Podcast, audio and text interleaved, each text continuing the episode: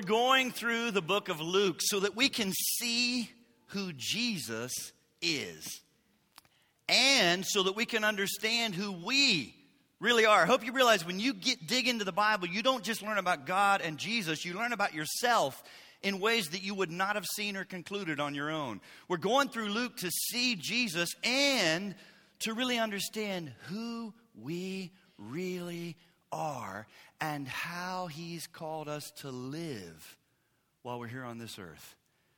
And when you start listening to Jesus, we're going through the Luke, Gospel of Luke so that we can listen to Jesus instead of the noise and chaos of our world. We want to hear Jesus.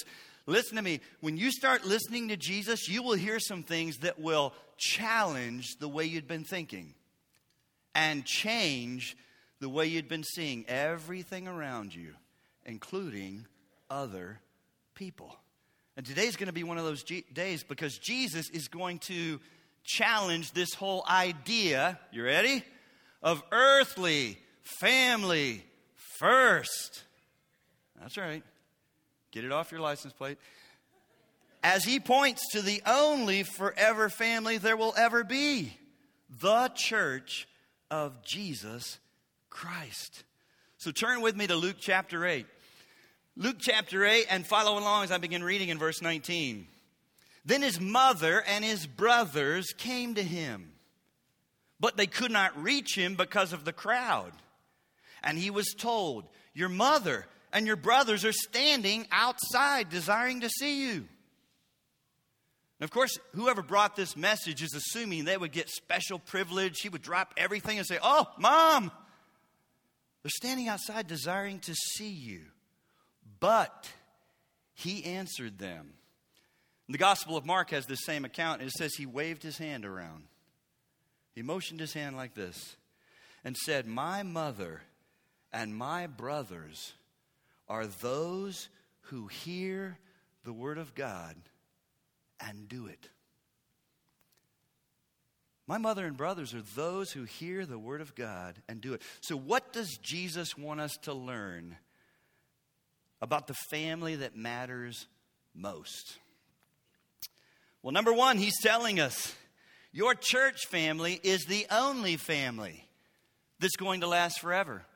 Look at verse 21 again, because this is what I want to unpack a little more for you today. My mother and brothers are those who hear the word of God and do it. Now, that's pretty radical, because he's got his biological mother and some of his brothers standing outside trying to get in, and he just leaves them standing there while he makes this point. So, is this just some kind of PR hype to make us feel better about putting up with other Christians? Oh, I don't think so. Because Jesus is the first one to use this family language, but he's not the last. The rest of the New Testament, you guys, takes its cue from Jesus and consistently uses family language. Family language. Family, mother, father, brother, sister. In all 13 letters to the churches around the world. In fact, if you're paying attention as you read your Bible, how much of it? Oh, say it louder. All of it, you will see a huge shift. You will you'll see a huge shift in emphasis from the biological family that the Jews made so much of to the family of God as you move from the Old Testament into the New. Check it out. Even those that want to make so much of earthly family, they do so with all Old Testament stuff don't hear me saying your earthly family doesn't matter, but I'm saying pay attention to what the Bible wants you to think. When you move from Old Testament to New Testament, you will see this huge shift in emphasis from the biological mom, dad, 2.4 children to family of God. Call older men your father, call older women your mother. Treat every other woman in the church as your sister, treat every other guy as your brother. You'll just see it's all about slave and free together now, Jew and Gentile together, black and white. It's about the family of God. That's what you see emphasized. And maybe if, even if you're thinking, but what about marriage, Brad? What about marriage? Isn't that a big deal? Oh, yes, it is a big deal. But even marriage, that Ephesians chapter 5 lifts up as the only earthly relationship that puts on display the oneness of Jesus Christ, the bridegroom, and his bride, the church, is still temporary. Do you know that? Marriage will not last forever. For some of you, like, hallelujah. Others, I'm sad. Whatever your response is, this is the news you need to know. It will not last forever. There will not be marriage forever. God's using it right now. But even marriage is designed to depict something greater and better, greater and better. The love of Jesus Christ, our bridegroom, and his bride, the church of Jesus Christ. Right now, every believer is engaged to Jesus Christ. And the Holy Spirit is your big, whopping diamond ring engagement pledge that you've been spoken for. You've been taken. Someone loves you. Someone is coming for you. Someone is preparing a place for you. All of that is supposed to be greater and better than anything that's happening in this earthly world. And it doesn't mean now you'll treat your family poorly, you'll treat your what it does is you can let up on your earthly family. You can let up on some of these relationships. When you truly understand your identity and what you have in Jesus Christ, you don't need as much from everybody else and it's better for everybody. God does not give us this to cause us to abuse or dismiss or treat lightly our earthly relationships but to actually love them better. When you understand what you have, you can truly begin to love and not need as much in return and not put so many expectations on everybody else. John Piper says it well regarding marriage when he says this quote marriage and family are temporary for this age the church is forever I'm declaring the radical biblical truth that being in a human family is no sign of eternal blessing. But being in God's family means being eternally blessed. Relationships based on family are temporary, relationships based on union with Christ are eternal.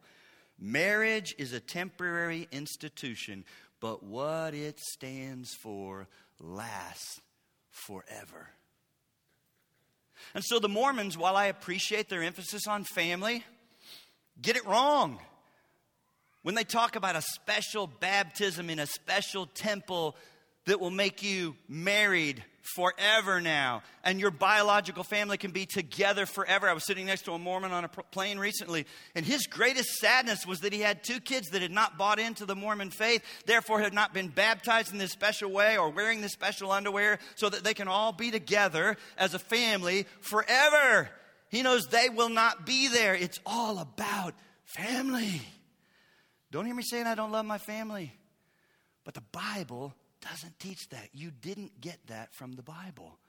And sadly, even some Christians, even some Christians can be guilty of thinking this way, talking this way, and writing this way, exalting biological family and even treating church family as if it's optional. But worse, detrimental I mean, there's, there's a little bit of writing today that almost acts like it's all about your biological family and, oh, church family. That's just going to hurt you because everybody there isn't doing the same thing. They're not saying the same thing. They're not, let's just pull back mom, dad, kids, our home, home church. Because I can't trust anybody else to say it just right. My kids must hear everything exactly like I think. Don't hear me saying we need us saying the Quran is the book and you say the Bible. Get out if that's the case. But that's not what we're talking about. We're talking about things like over Halloween and Christmas and Santa and uh, news alert, secondary issues. But we've got Christians making all kinds of secondary issues primary issues.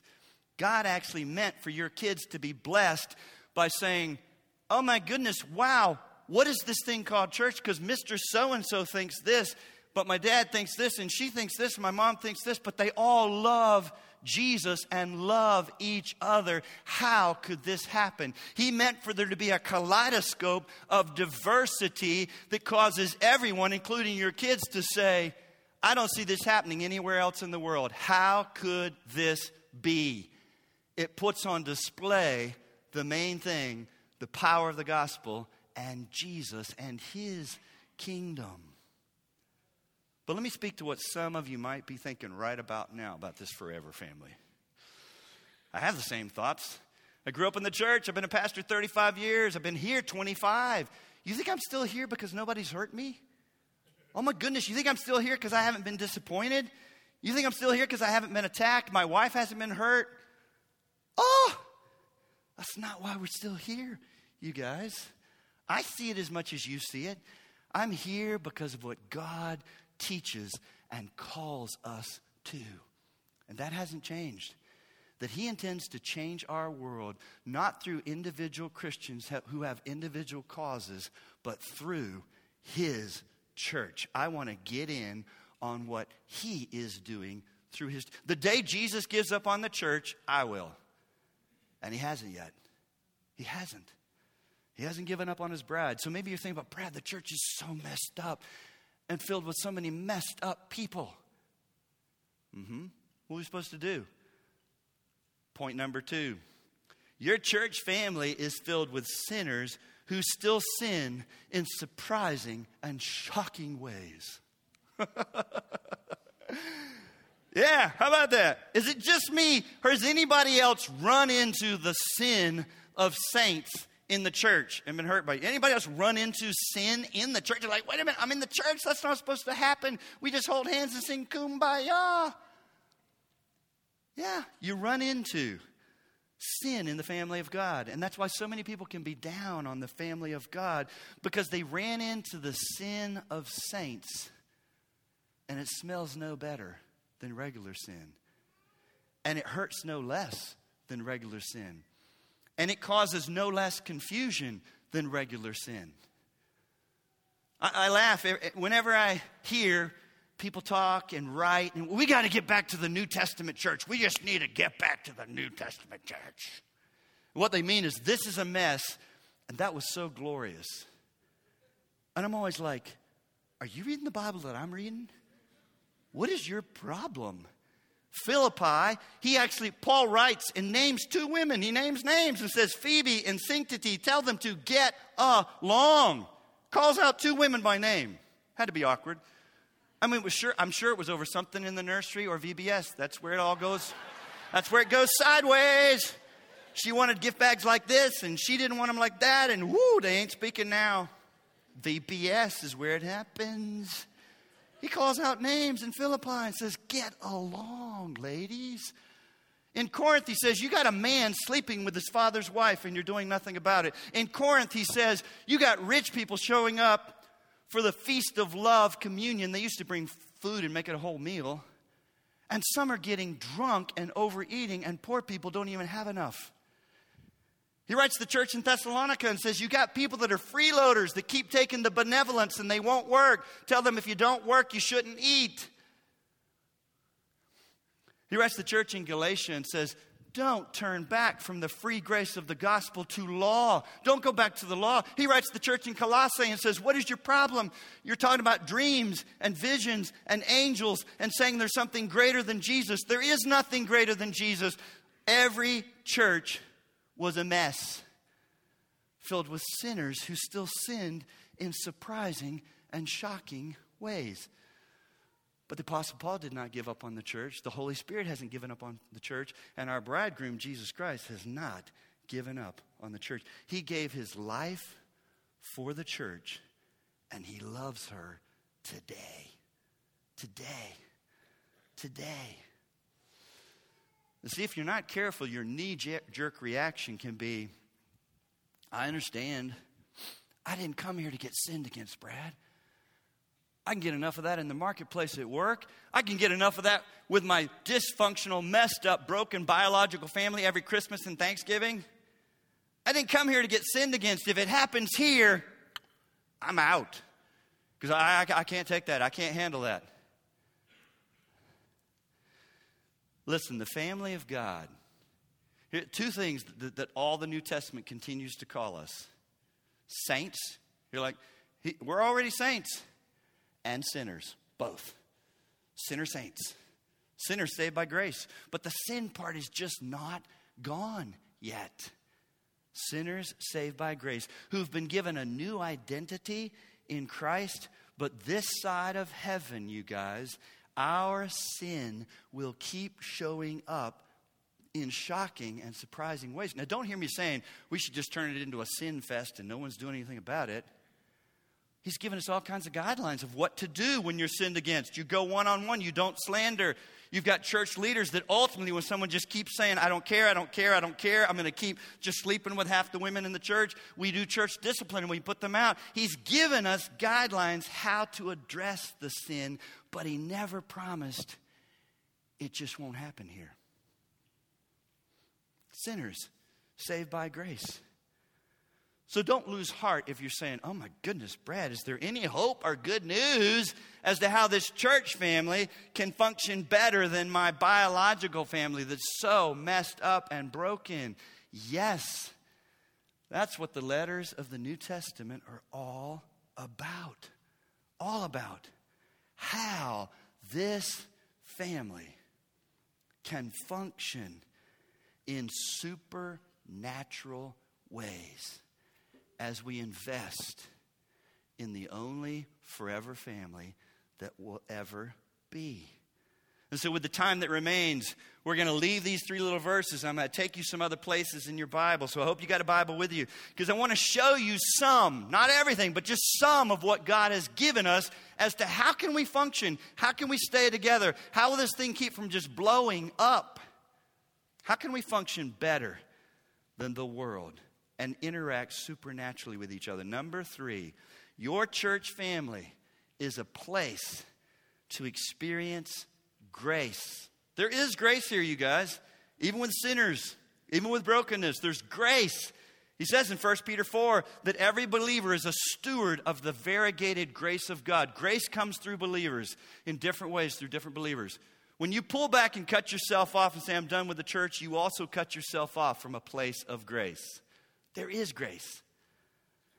But it's also a place that He intends for us to learn how to love.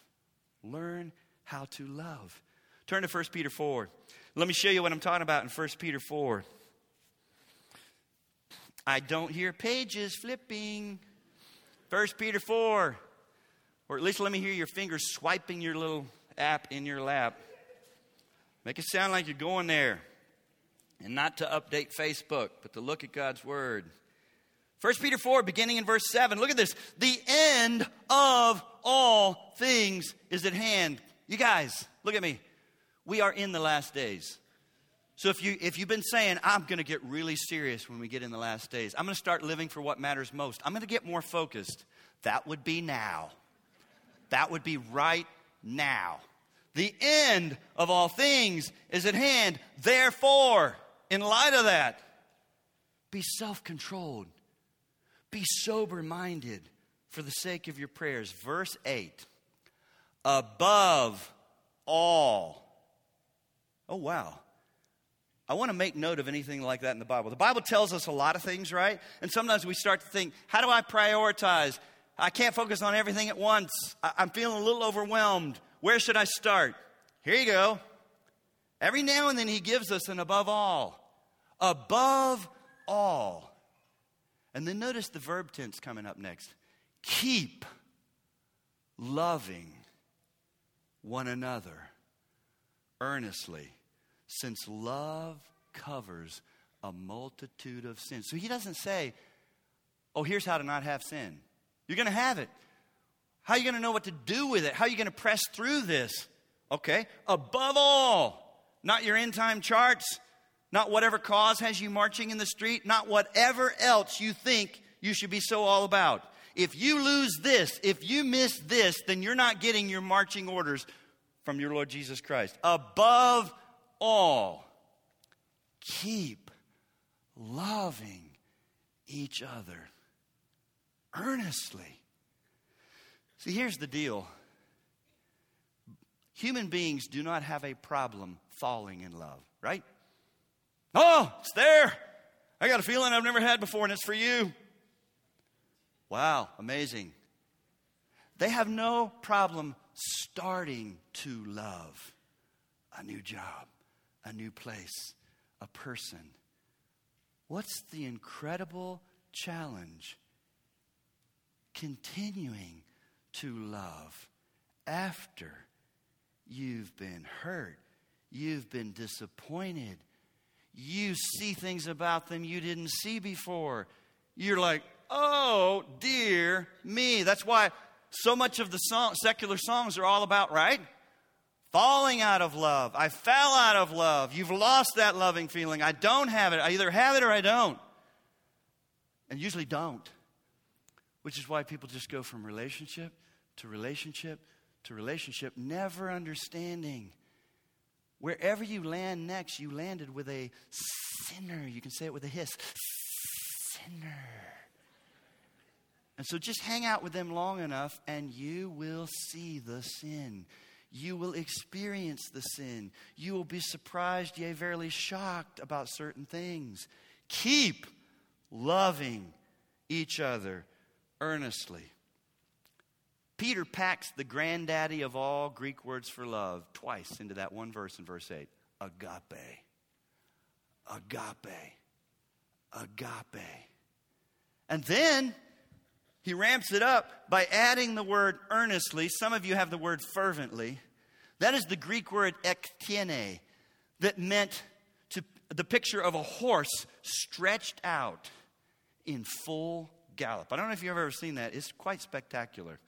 I'm not a super horse guy, but every time I see it, I'm moved. To see a horse stretched out, muscles rippling in full gallop. In other words, my first response is supposed to be that I would jump onto my stallion of love and gallop across. I mean, not trot, not canter, gallop across that hurtful moment between you and me. Cover it with love. I jump on my stallion of love and I spank his flank and we stretch it out and we go. That should be my first thought. Can I cover this with love? Can I cover this with love? Can I just let this go? Can I let it go? Can I let it go? Can I let it go? It's not supposed to be, I need to tell you every time you hurt me. If you're in a relationship like that, it's pretty miserable, isn't it? You did it again. You do realize you're so selfish. Let me help you. I'll point it out every time it happens. There's a place for rebuking each other, guys. But he says, start by seeing if you could jump on your stallion of love and just say, you know what? I don't know what's going on with them. But until that characterizes them, until I say, wow, this is just happening five times a day, I'm going to gallop over it with love and assume the best. Is that radical? Oh, yeah. Are we supposed to live radically different than the rest of the world? Oh, and here's what you might be thinking could that put you at risk? The human being always thinks, but what if I, what, what if I, what if I, yeah, what if? When you're in a relationship with Jesus and He's your lover and He's filling your love cup, you're able to take a risk. You can risk loving and galloping across hurts. Earnestly, fervently. It doesn't sound half hearted at all, does it? Doesn't sound like you should throw in the towel quickly and easily and give up on someone. No. You see, God has called us to love each other deeply. Letter B. God has called us to love each other deeply, even when you're not feeling it anymore. Jump over to Romans 12. Let me show you. Letter B in the outline. Romans chapter 12, beginning in verse 9. Romans chapter 12, verse 9. Let love be genuine. Right there, that word for love is agape, granddaddy of them all. The way God loves us. The word agape was a love that was characterized by, you ready? Setting aside your own rights and privileges to do what would be good for someone else. Oh my goodness. Do we need a little more of that today? Real love, agape love.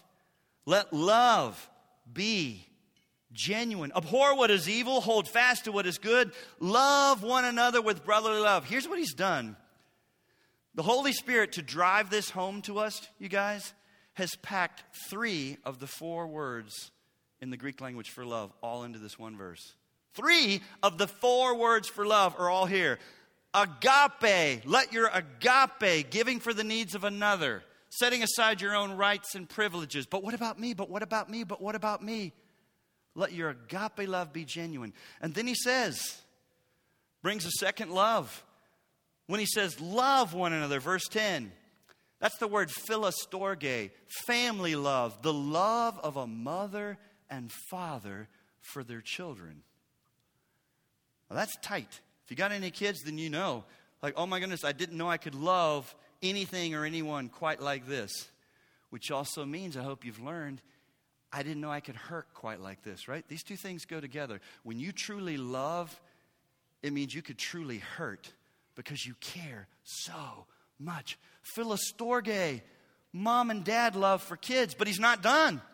Verse 10 love one another with brotherly affection. The ESV doesn't use the word love, but that word affection, brotherly affection, that's the Greek word for love, Philadelphia.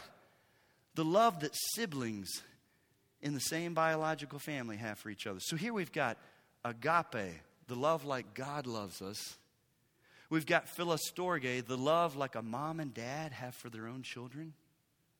And we've got Philadelphia, the love that siblings. I know when they're younger, good news to some of you that just have young kids. I thought they hated each other. They do not. Oh my goodness, my five adult kids now, even the ones that, you know, I won't name names, but there's certain people that we all thought were going to lose our mind over you. And they love each other. I mean, my five adult kids love each other. Sibling love. Mom, dad love, sibling love, God love. The Holy Spirit says, bring all of that to the family of God. Don't save that just for biological family. Bring it all to the family of God. Bring it here. Bring it here. That kind of love here. The only word for love that doesn't get used in this verse is eros, sexual, ro- romantic love. He says, You can leave that at the door, but bring the rest here. Don't think that's just for my quote, real family, my biological family, my blood family. So, here's the question then why all this emphasis on love in the family of God? It's not just because, oh, because people need it so desperately. They come in so broken and hurting. That's true. You guys, there's something bigger. There's something bigger at stake. Why does the New Testament emphasize so much love? Mom and dad love, sibling love, agape love, giving for the needs of another. What's at stake and why does the New Testament talk about it so much? You ready? Jesus said that the greatest apologetic for the power of the gospel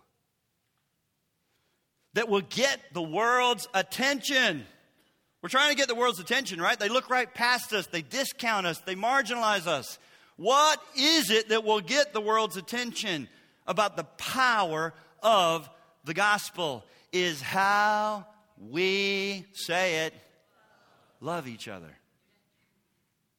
how we love each other. How we love each other. Not how we rail against cultural issues. Trust me, I have concerns and I want to do what I can to make a difference and speak out. But it doesn't say that's, that'll get the world. Look at how they hate. Oh man, they're good at this. No, no. not how we rail against cultural issues. And oh my goodness, you guys, please, please, please, not how we devour other Christians publicly online. You guys, this past year, my heart broke in a way that it hasn't broke before.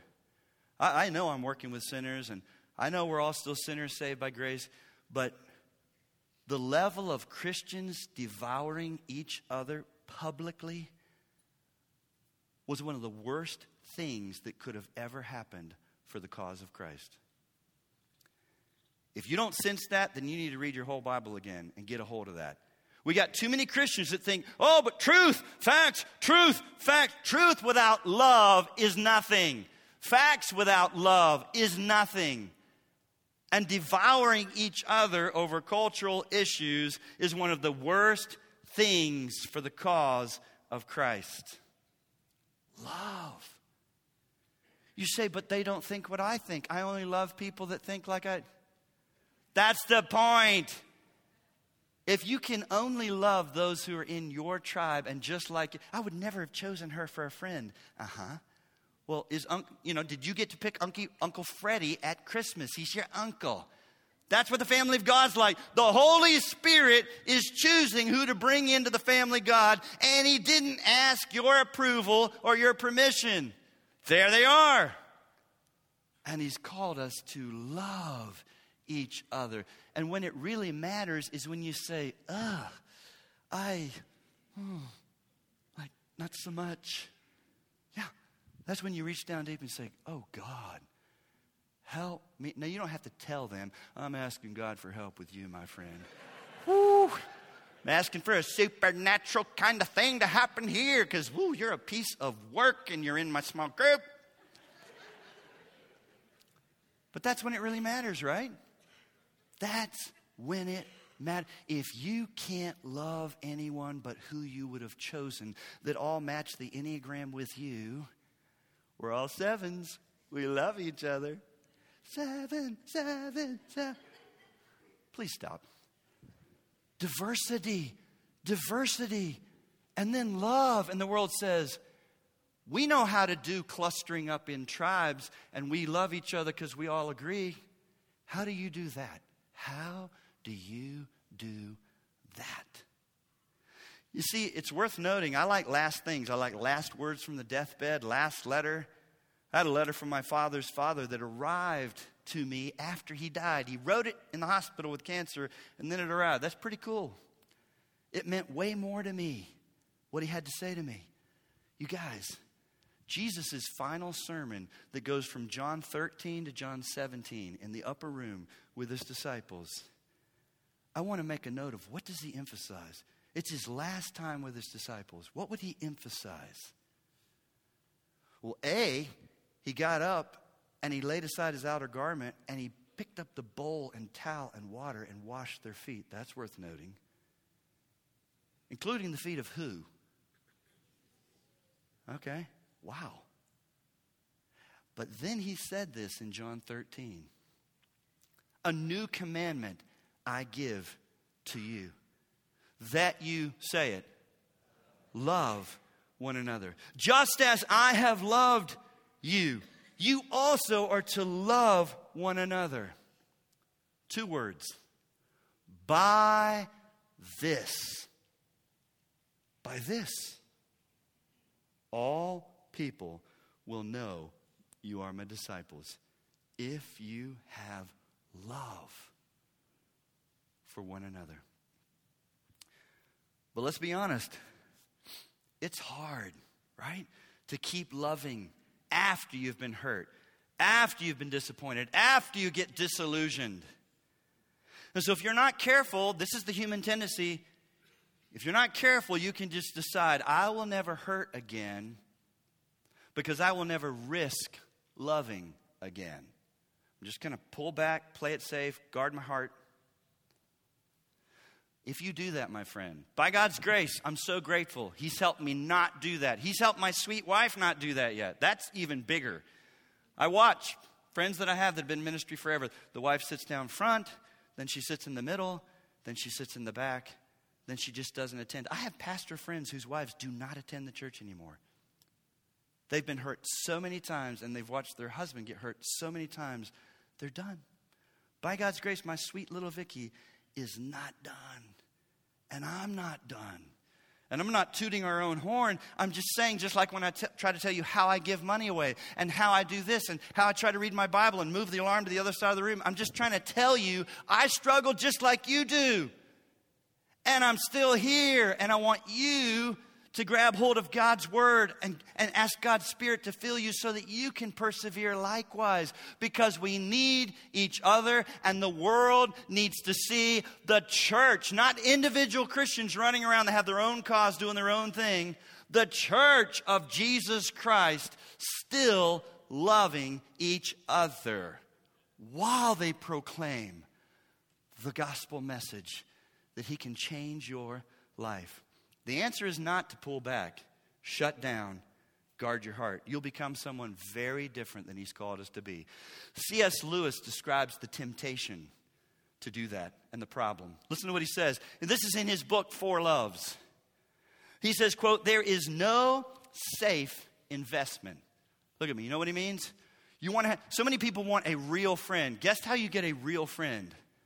By being real and revealing yourself. Is that a risk? Could that real friend now hurt you? Bingo. We got people who are desperate for deep, real friendship, but they live guarded lives. They won't show themselves. We have people who are desperate for an intimate marriage, but they live guarded lives. They will not trust. We have people who are desperate for intimate relationships in a church, but they live guarded. I know it's hard, you guys, but you will not have real love if you pull back and shut down and guard. There is no safe investment. To love at all is to be vulnerable. Love anything, and your heart will certainly be wrung and possibly broken. If you want to make sure of keeping it intact, you must give your heart to no one, not even an animal. Wrap it carefully with hobbies and little luxuries. Avoid all entanglements. Lock it up safe in the casket or coffin of your selfishness. But in that casket, it will change. It will not be broken, it will become unbreakable, impenetrable, irredeemable. The only place outside of heaven where you can be perfectly safe from all the dangers and perturbations. Perturbation just means agitations, difficulties, is hell.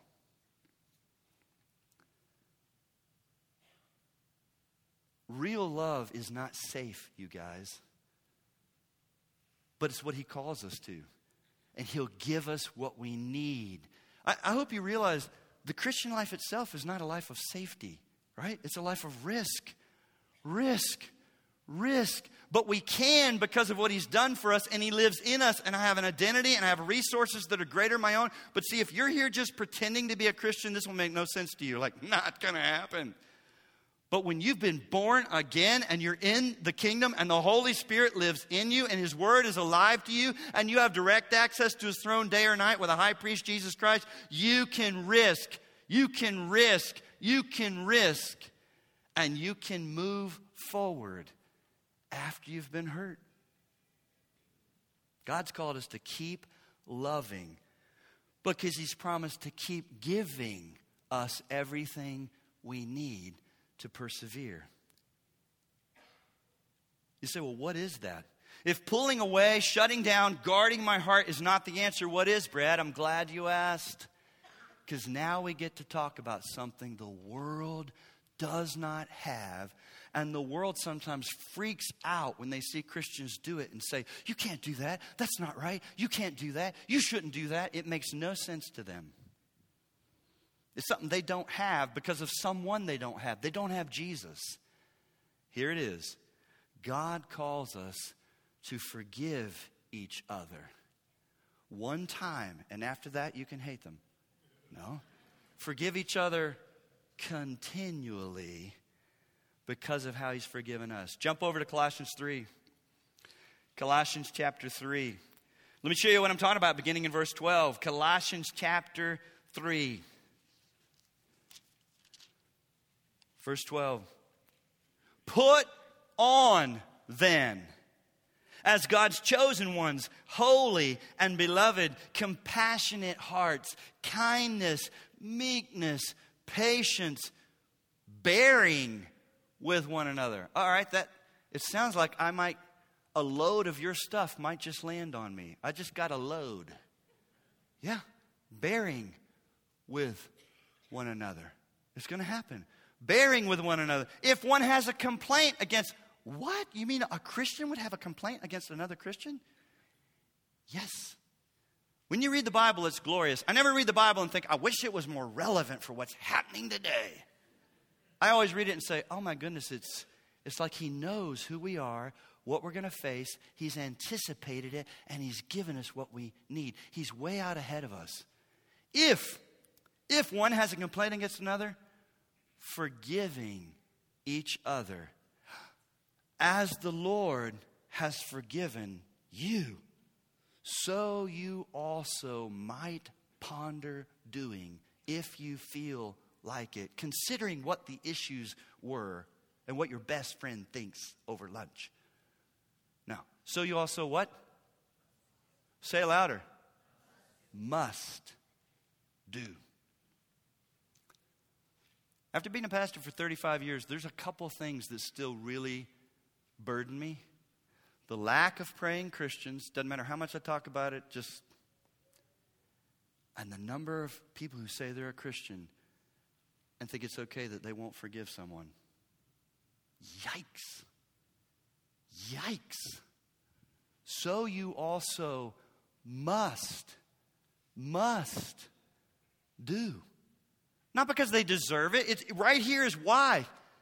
Because of how he's forgiven you, which every time I run into it and they're like, oh, oh, oh, whatever, it makes me think you do not really understand how he's forgiven you, what he's forgiven you. And if you don't, then maybe you're just not a Christian. Because when you know, oh my goodness, He's forgiven me all my sins, past, present, future, I will not go to hell. The wrath of God was poured out on Him. My sin was put on Him, and my slate's been wiped clean, and the righteousness of Jesus has been given to me as if it's mine, and I have a robe of righteousness now. I've been adopted as a daughter or son into His family, and it can never be taken away from me.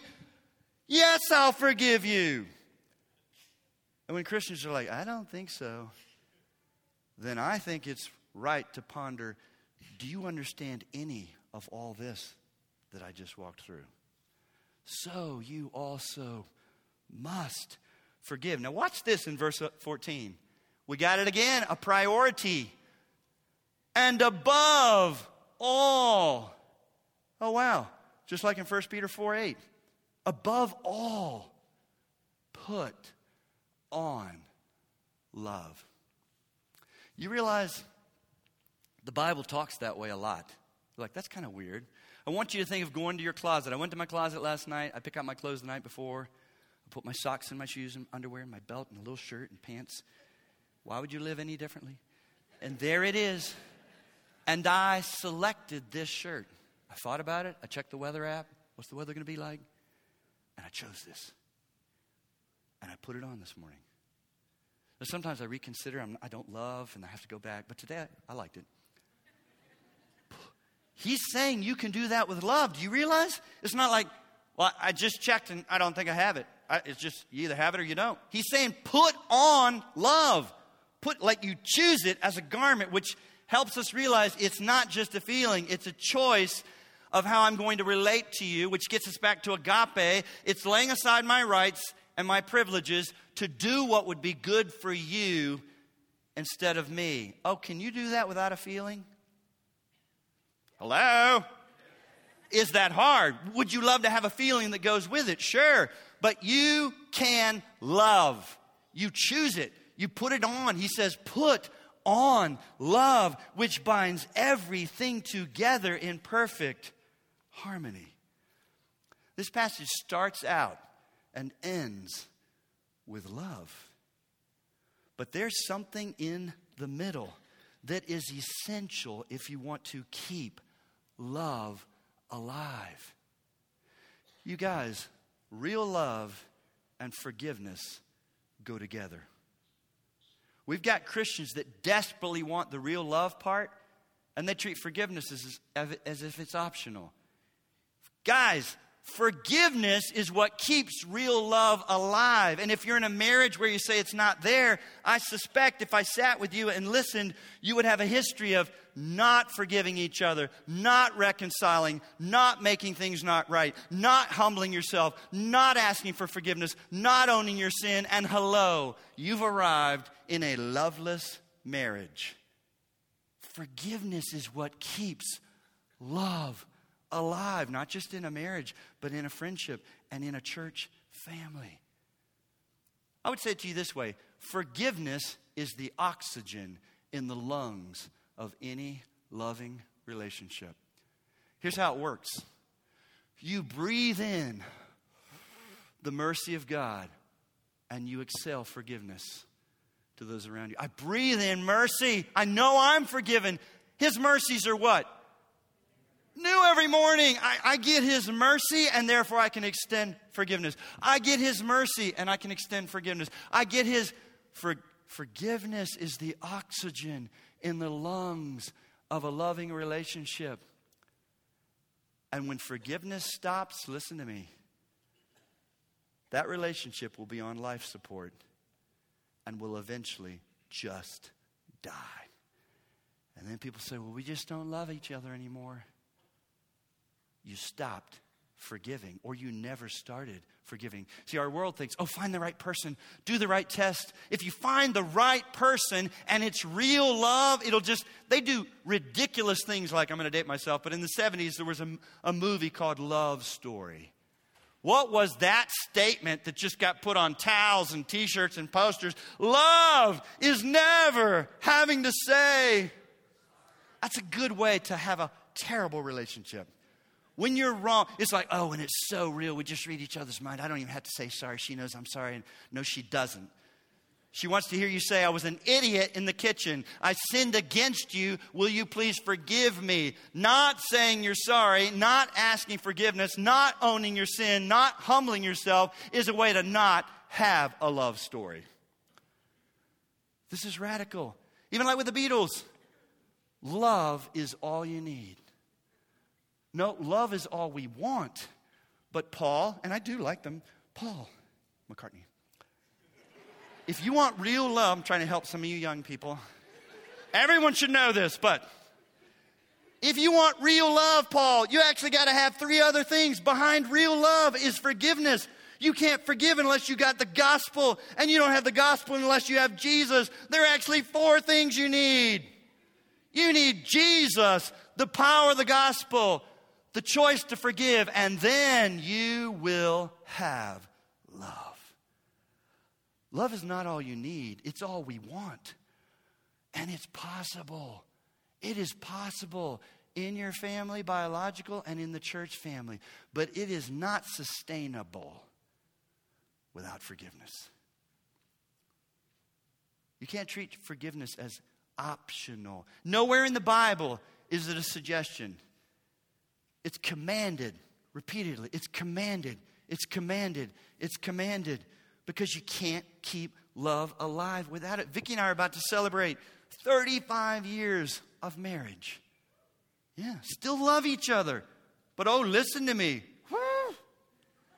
The reason we still love each other is because we've practiced, not like in the early, it was rough in the early days. We had to forgive each other, and now we're just riding the wave of love. She never hurts me. I never hurt her. Oh my goodness, we had a big meltdown just recently. Yes. But she said she's sorry. No, I'm just kidding. Can't do that in the second service because she'll be here. now, it was actually my fault. But I'm telling you what, guys, it takes time, but it's worth it. I owned it and I asked for forgiveness, but she came back to me the next day and sat me down and she said, I, I need your help. You can't do that. And I didn't hit her and I didn't use profanity, but what I did just crushed her. And she said, I need you, Brad. I need you.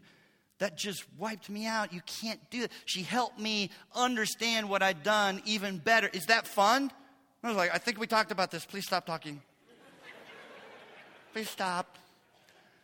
I sat there and I took it and I was like, okay, I had really hurt her. But then we walked away and there was nothing between us. And now we're still loving. That's how you keep love alive. You keep forgiving each other. We've continued to experience forgiveness and extend forgiveness to each other. Therefore, we love each other 35 years later. These two things go together, you guys. But as we close, I want to bring it back to our Savior. Because when you look at the cross, you see forgiveness and love. These two things together forgiveness and love. Forgiveness and love. I already quoted John 13 where he says, A new commandment I give you that you love. By this they'll know you're my disciples. You guys, if you keep reading from John 13, you'll see just 12 hours later, just 12 hours later, the night of his abuse and crucifixion, Jesus was arrested, tried by a puppet court in the middle of the night, spat on, mocked, stripped, and then nailed naked to a cross like a common criminal. And from that cross, he cried out, Father, forgive them. Love and forgiveness. In his commentary on John 13, Skip Ryan says, I am convinced that the most subtle temptation in our lives is not this or that obvious or gross thing, but the desire to be normal. Jesus calls us to lives that are not normal. It's not the normal life of having rights, of doing what we want to do, of building up our own prosperity, or being the person we want to be. When we follow Christ's example, we don't get normal, we get Him. What do you have today? Do you have normal? Are you fighting hard for normal? Or do you have Him? And listen to me. When you have Him, I mean, He's real to you. You're intimate with Him. You know Him. You love Him. You delight in Him. When you have Him, you never want normal again. Oh God, thank you for your word. Lord, thank you for giving us regularly moments where, whoo, this is not what we would think. This is not what we would do. This is not what we would choose, but it's what you've called us to. Oh God, would you give us the courage to follow you and to risk loving each other, forgiving each other, forbearing with each other, so that we can put on display to a broken, hateful, confused, dark world what real love looks like. That is empowered by the gospel that was purchased by Jesus. Jesus. That there might be more that would come to faith in Him. Use us not to be normal, but to be part of your glorious demonstration of what you can do because of your Son. We ask in Jesus' name, amen.